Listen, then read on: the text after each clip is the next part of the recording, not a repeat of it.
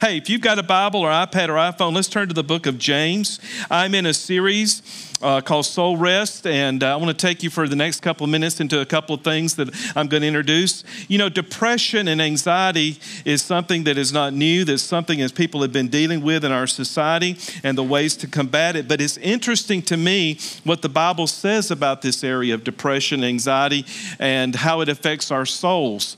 And mental health is a, is a, thing, a thing you're hearing now now. And the Bible's actually references this subject in a lot of different very way in a lot of different ways. And actually, we're going to look at the life of Elijah today, but also in the Bible, Moses, for example, uh, David, uh, Job, Samson, and Saul, all in detail dealt with depression, anxiety, and mental health, as well as unfortunately in the New Testament there was Judas. Judas, of course, dealt with these things, and he was a was Jesus' disciple. He actually uh, hung himself. However However, we're going to look at the life of the prophet uh, Elijah.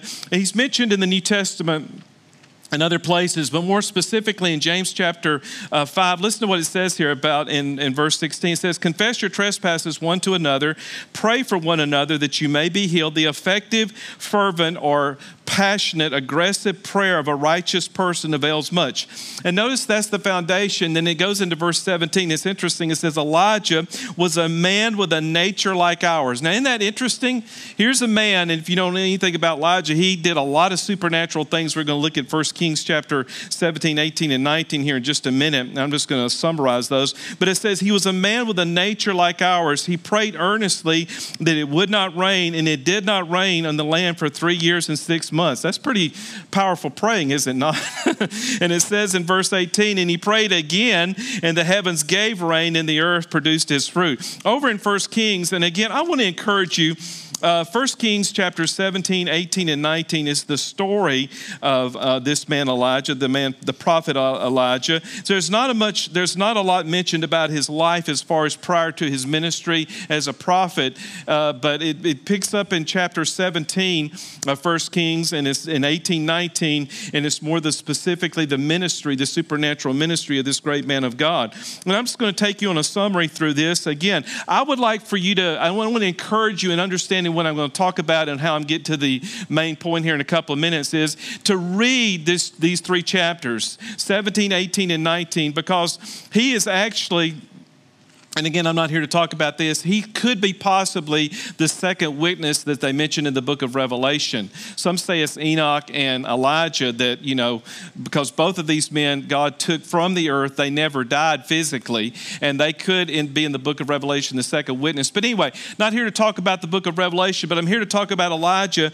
And it says over here in verse 7, it says, Elijah the Tishbite of the inhabitants of Gilead uh, said to Ahab, and so who is Ahab? King Ahab was a king about 100 years after King David. And here, the, here was the problem King David was a perfect king, loved the Lord, loved God with all his heart, and did what was right before the Lord concerning Israel. And about 100 years later, this is about 800 years before Jesus came, there was this king called Ahab, and he was wicked. He was taking Israel in the complete wrong direction, worshiping these gods, these false gods, especially uh, the god Baal, and uh, they were heading in the wrong direction. And the Lord comes upon this prophet Elijah and he sends him to the king. And he does this. He says in verse, uh, uh, chapter 17, verse 1, he says, There will not be dew nor rain these three years except my word. Then the word of the Lord came to him. And notice the personality of this man. This man is hilarious. And uh, he says, verse number three, he says, Get away from here, go eastward, hide yourself at the brook Cherith, which flows into Jordan. This is verse four. And it says, And you shall drink from the brook, and you and I've commanded ravens to feed you. Their birds came to feed Elijah. This is the original Chick fil A uh, operation set in motion. In verse number five, and when he went and did according to the word of the Lord, he went and stayed at this brook at Cherith, which flows by the Jordan, or flows into the Jordan, excuse me. And ravens brought him bread and meat in the morning, and bread and meat in the evening, and he drank from the brook. But after the brook dried up, there was no rain. And then it goes into chapter, it goes into chapter 17, talks about Elijah and the widow how he revives the son. And I'm going to get back to that next week. But for the sake of time, I just want to move you forward to chapter 18, verse 1 it said, after all these days, basically three years, the word of the Lord comes to Elijah again in the third year and says, Go present yourself to King Ahab. So picture this, ladies and gentlemen. There's this famine, there's this pestilence going on because there's been no rain on the earth. And notice what it says in verse number 18. This is when he, when he went met with King Ahab. And this is what King Ahab says in verse 17. And remember, King Ahab and his wife were wicked people, okay? They were not for the Lord at all. And this is what he says Oh, you troubler of Israel. And he answered and he said this in verse number 18 of chapter 18. He said, But this is what Elijah said I have not troubled Israel, but you and your fathers have. You have forsaken the commandments of the Lord, and you have followed the, followed the Baals or these gods. In verse number 19, he says, Now therefore send and gather all Israel to me on Mount Carmel. Now, this is a mountain and a plateau there in Israel. I was watching the videos of this area, and actually, it has the whole area, and it's this memorial with this giant statue of King uh, of uh, Elijah there, and how he, uh, he asked the king to assemble 450 prophets as well as the prophets of the Lord, all on this area and on this place. Okay? And so what happens here in, in chapter 18, verse 20, and, I can, and again, for the sake of time, I'm just summarizing this. What he does is he says, All right, you bring all your prophets here. I'm going to bring the prophets of the Lord. We're going to gather together on this site and we're going to build two altars. We're going to build an altar that worships God and we're going to build an altar that worships your false gods. And whoever, when we, it says in verse 24, whoever, we're going to call upon the name of the Lord or we're going to call upon our gods, and whoever answers by fire, that's whom we're going to serve. Isn't that awesome? He's, he's dictating what's going to happen here. And he says, If I'm going to call upon the name of the Lord, you call upon whoever. And then throughout the chapter, you got to read this. Now, you got to take the time to read it, it's going to help you.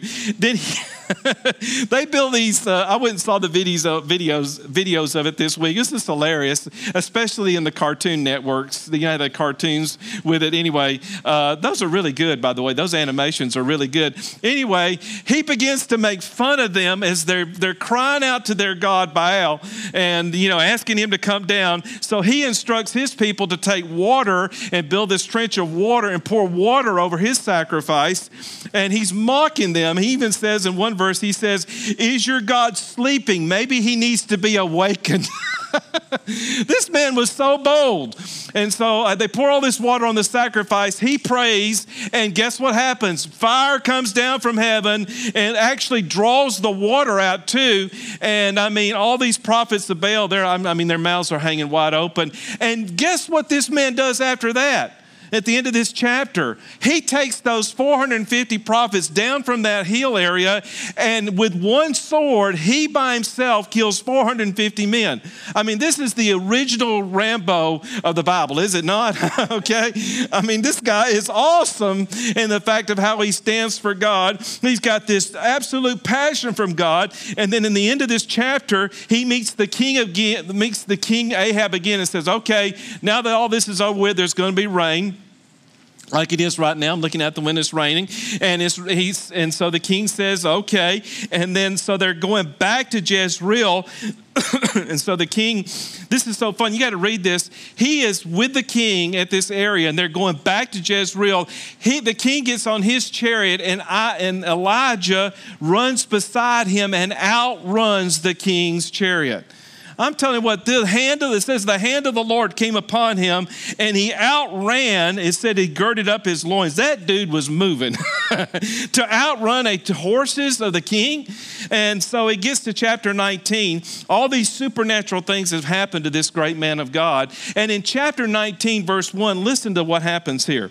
And Ahab, this is King Ahab, told his wife Jezebel, who was his queen, who was a wicked woman, all that Elijah had done and how he executed the prophets with a sword. And verse 2 Jezebel sent a message to Elijah saying, So let the gods do to me and more also, if I do not make your life as the life of the one of them by tomorrow at this time. This woman is something else, is she not? She's threatening to kill him. And look what it says in verse number 3. And when he saw that, he arose and he ran from his life, ran for his life. Now he killed 450 prophets, stands before the king. He runs to Beersheba and goes to Judea, leaves his servant there, takes another day's journey into the wilderness. He comes and sits under a broom tree. You ever seen what a broom tree is? A broom tree is a tree looks sort of like a mushroom. Okay, they're very popular over in, in that part of the world. It's just a tree that goes like that with it's sort of flat and looks like a mushroom. He sits under this broom tree, check it out, and this is what he says. Listen to this. And he prayed that he might die. He went from all these supernatural events with God, supernatural things he did, and now he's crying out because of the threat of the woman, of one woman. He says this, and he prayed that he might die, and he said, Is it not enough now, Lord, take my life? I am no better than my father's. Mercy. I mean, you talk about a perplexed, perplexed personality. What's going on here? And then verse number five of chapter 19 says, Then he laid under this tree, he slept again, and suddenly an angel touched him and said to him, Arise and eat. He looked, and there was a head, at his head, there was a, a cake baked on the coals. All right, there was a fire created, and there was this cake. It says it was a jar of water, and so he ate it and drank. And then it says in verse number six, and he laid down and went back to sleep. He was tired. so after all that running, all that killing, he was tired. What was going on here? What was happening here? This man was going from victory to defeat all in one setting.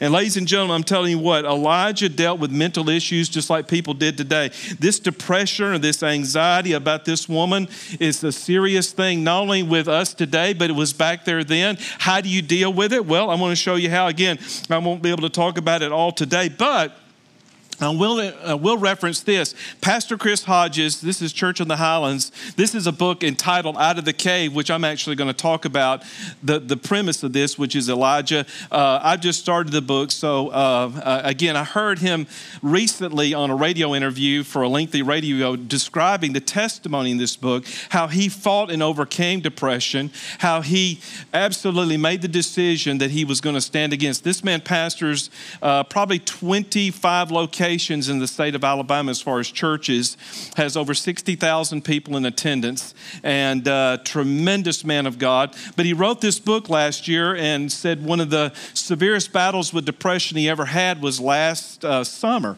And he shares all that in this book. And again, I, I just encourage you to get this book. I'm in the midst of reading it, and it talks and it sort of parallels his testimony with Elijah's testimony, and he gives some other things that I, uh, again, I'm looking forward and continuing to reading in the book. But I want to point out to you number one, depression can happen after a significant event, after something happens in your life significantly. Maybe there's a breakthrough, maybe there's a supernatural thing like Elijah did, then depression or anxiety or this mental challenge. You see, for the trigger, in my opinion, for Elijah was Queen Jezebel. She triggered something in him that caused him to flee flee, caused him to fear, and caused him to actually go in what I see as is uh, losing his identity and this depression. And he entered into self pity. He entered into isolation, as we're going to read about further and study further. Isolating yourself is never a healthy thing. And what was the trigger in his life?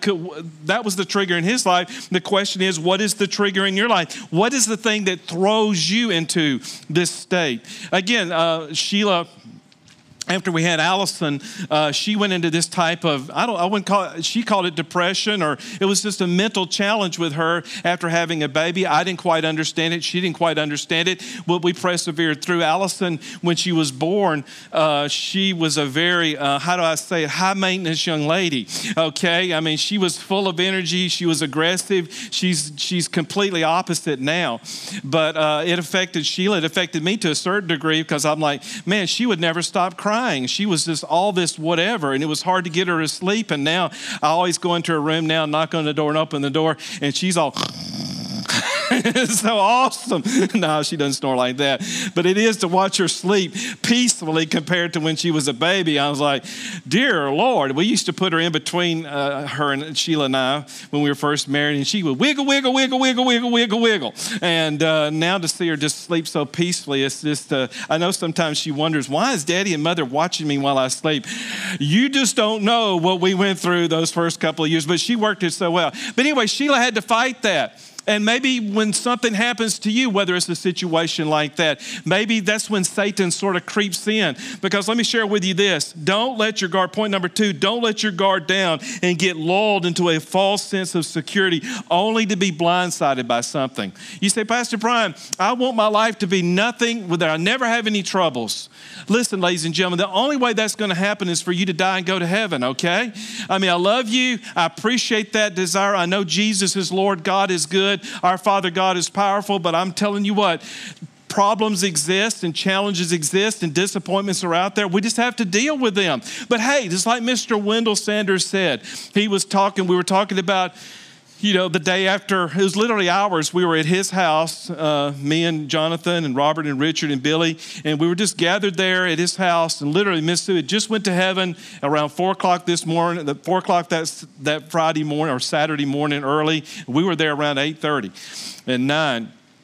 And he came out and he was on the porch there and he was talking. And he said, If it weren't for the grace and if it weren't for the Lord, I don't know how a person deals with these kind of things being married almost 63 years and going through all this. And, and that's the thing that separates us from the world. The world goes to the bottle, the world goes to drugs, or go, the world goes to this or goes to that. You and I go to the Lord, even though there are problems and there are challenges and there are big old question marks. But as I say here, don't let your guard down.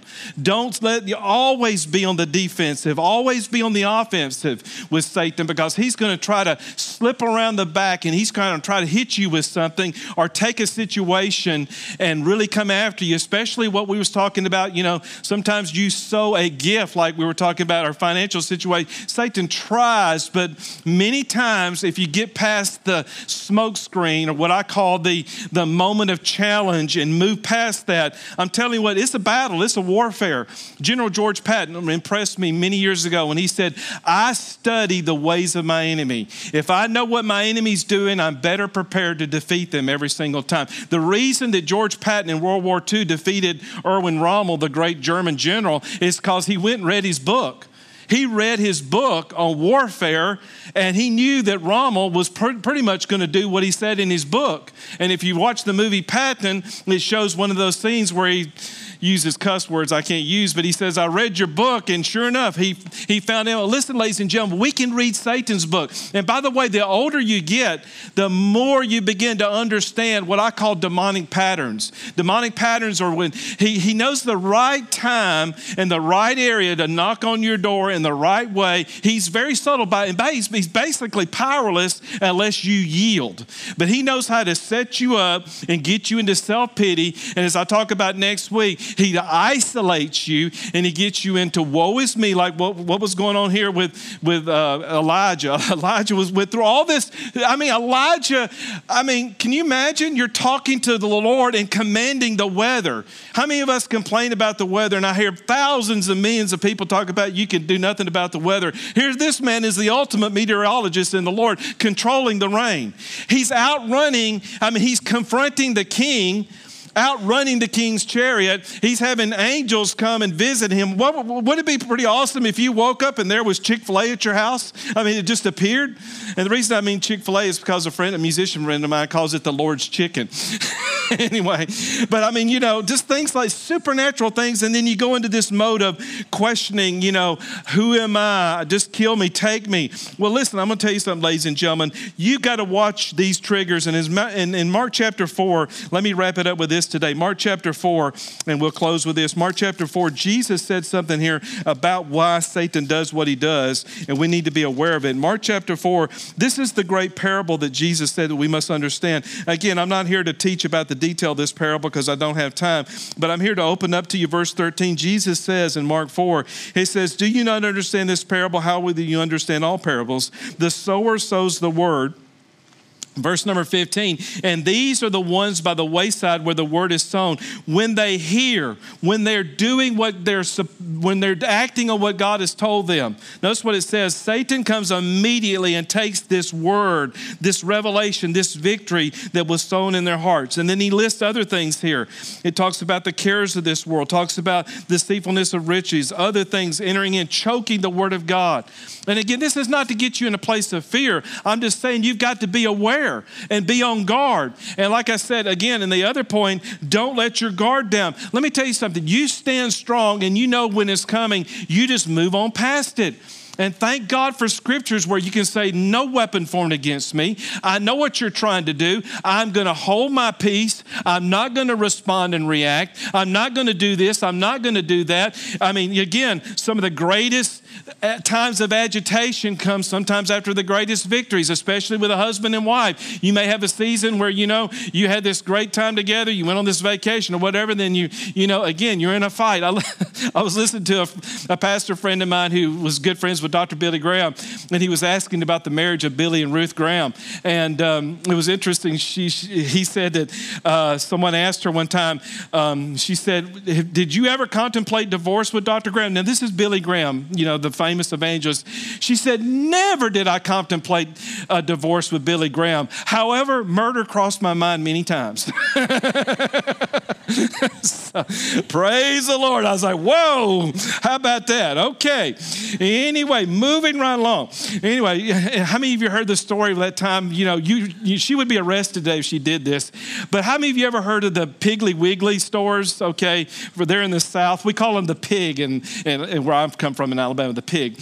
Anyway, that's where my parents shop. Anyway, she was at the pig. This was a long time ago. Miss Ruth Graham. Dr. Graham was traveling. He's winning the world, and she's raising. I mean, they had all these kids. I mean, they had a house full, and she's raising all these kids, and they were all young. They were like, anyway, she had him at the pig, and one the son Franklin, which was the oldest son, was giving her the hardest time.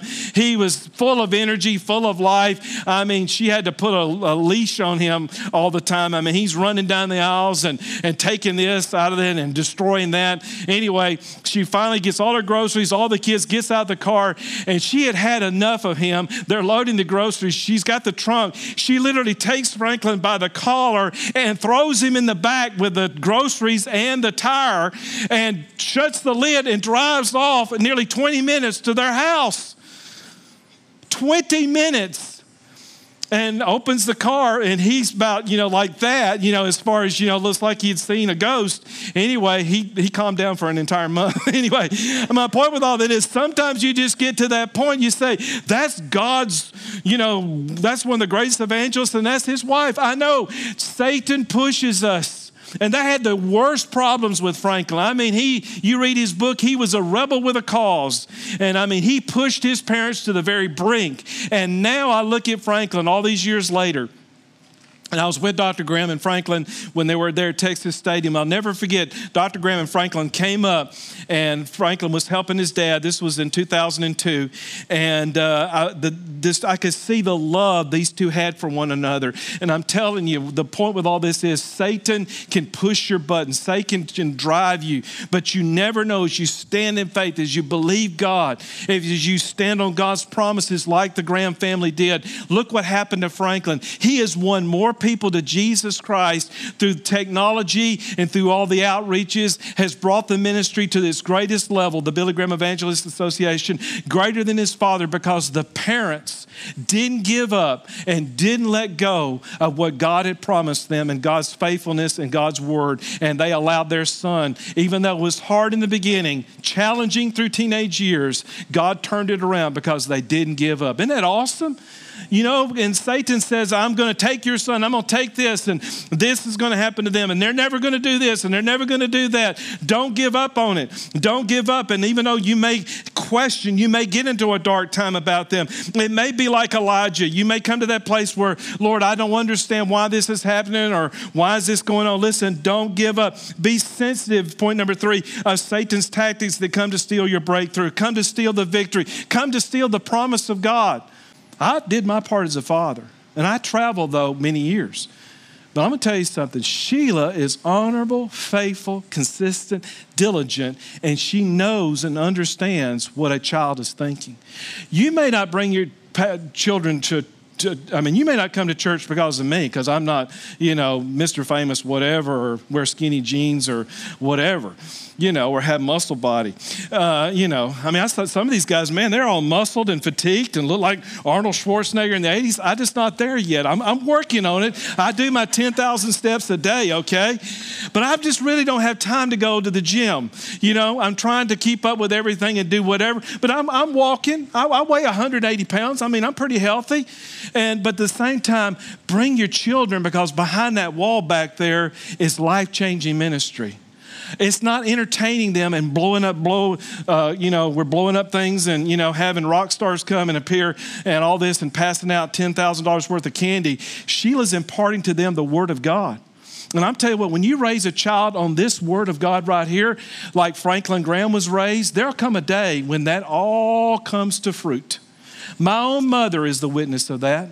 How she, after year after year, she persuaded me on and on to come to, to Southside Baptist Church. And she never gave up and never gave in. And one day on October the 16th, 1983, it all came to fruition. And our, here I am today. Because faithfulness and trusting God, even when the storms and anxiety and depression and mental thoughts Listen, you've got to do what we're going to see next week. You got to get up and be like uh, the, the angel told Elijah. And I'm getting ahead of myself, but I'm going to close with this. The angel said, You got to get up and you got to go because God is faithful and He will never let you down. Trusting God is not just a good idea, not just something we preach about. Trusting God will save your life and give you the right life, it'll give you the best life possible.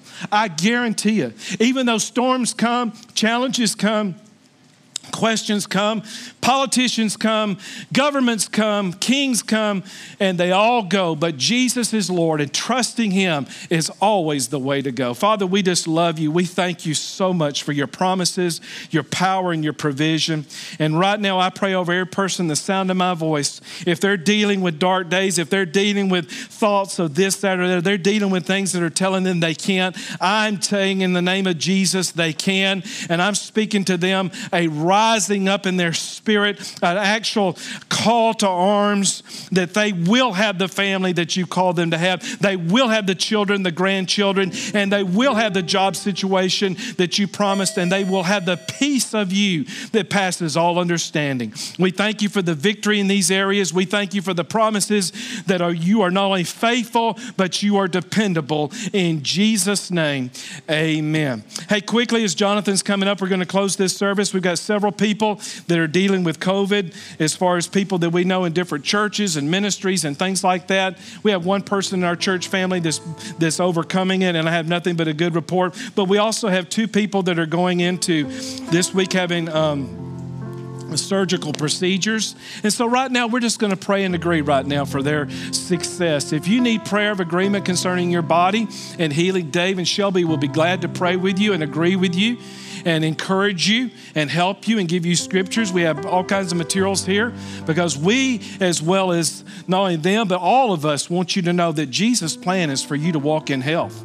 And uh, right now, let's pray for those three specific people. Father, we come in the name in the name of Jesus, thanking you right now for these procedures this next week that will be successful, peaceful, and be absolutely in detail what these two individuals need in Jesus' name. We want to thank you that no weapon formed against this body and our uh, will prosper. And we thank you that in Jesus' name, those that are dealing with any kind of immune related challenges, we come in the strong name of Jesus and thank you, Lord, for the protection protection over our immune systems, for life and strength and power from the top of our heads to the bottom of our feet, that no disease, germ, or virus will come near our dwelling. We'll do our part, we'll stay in the protection of you, but we want to praise you for your supernatural protection, your supernatural healing. And even though the world is preaching fear to a certain degree, we're standing in faith, trusting you and letting you lead us and guide us and direct us of what to do with our lives our families, and of course, our bodies that are dedicated to you. In Jesus' name, amen.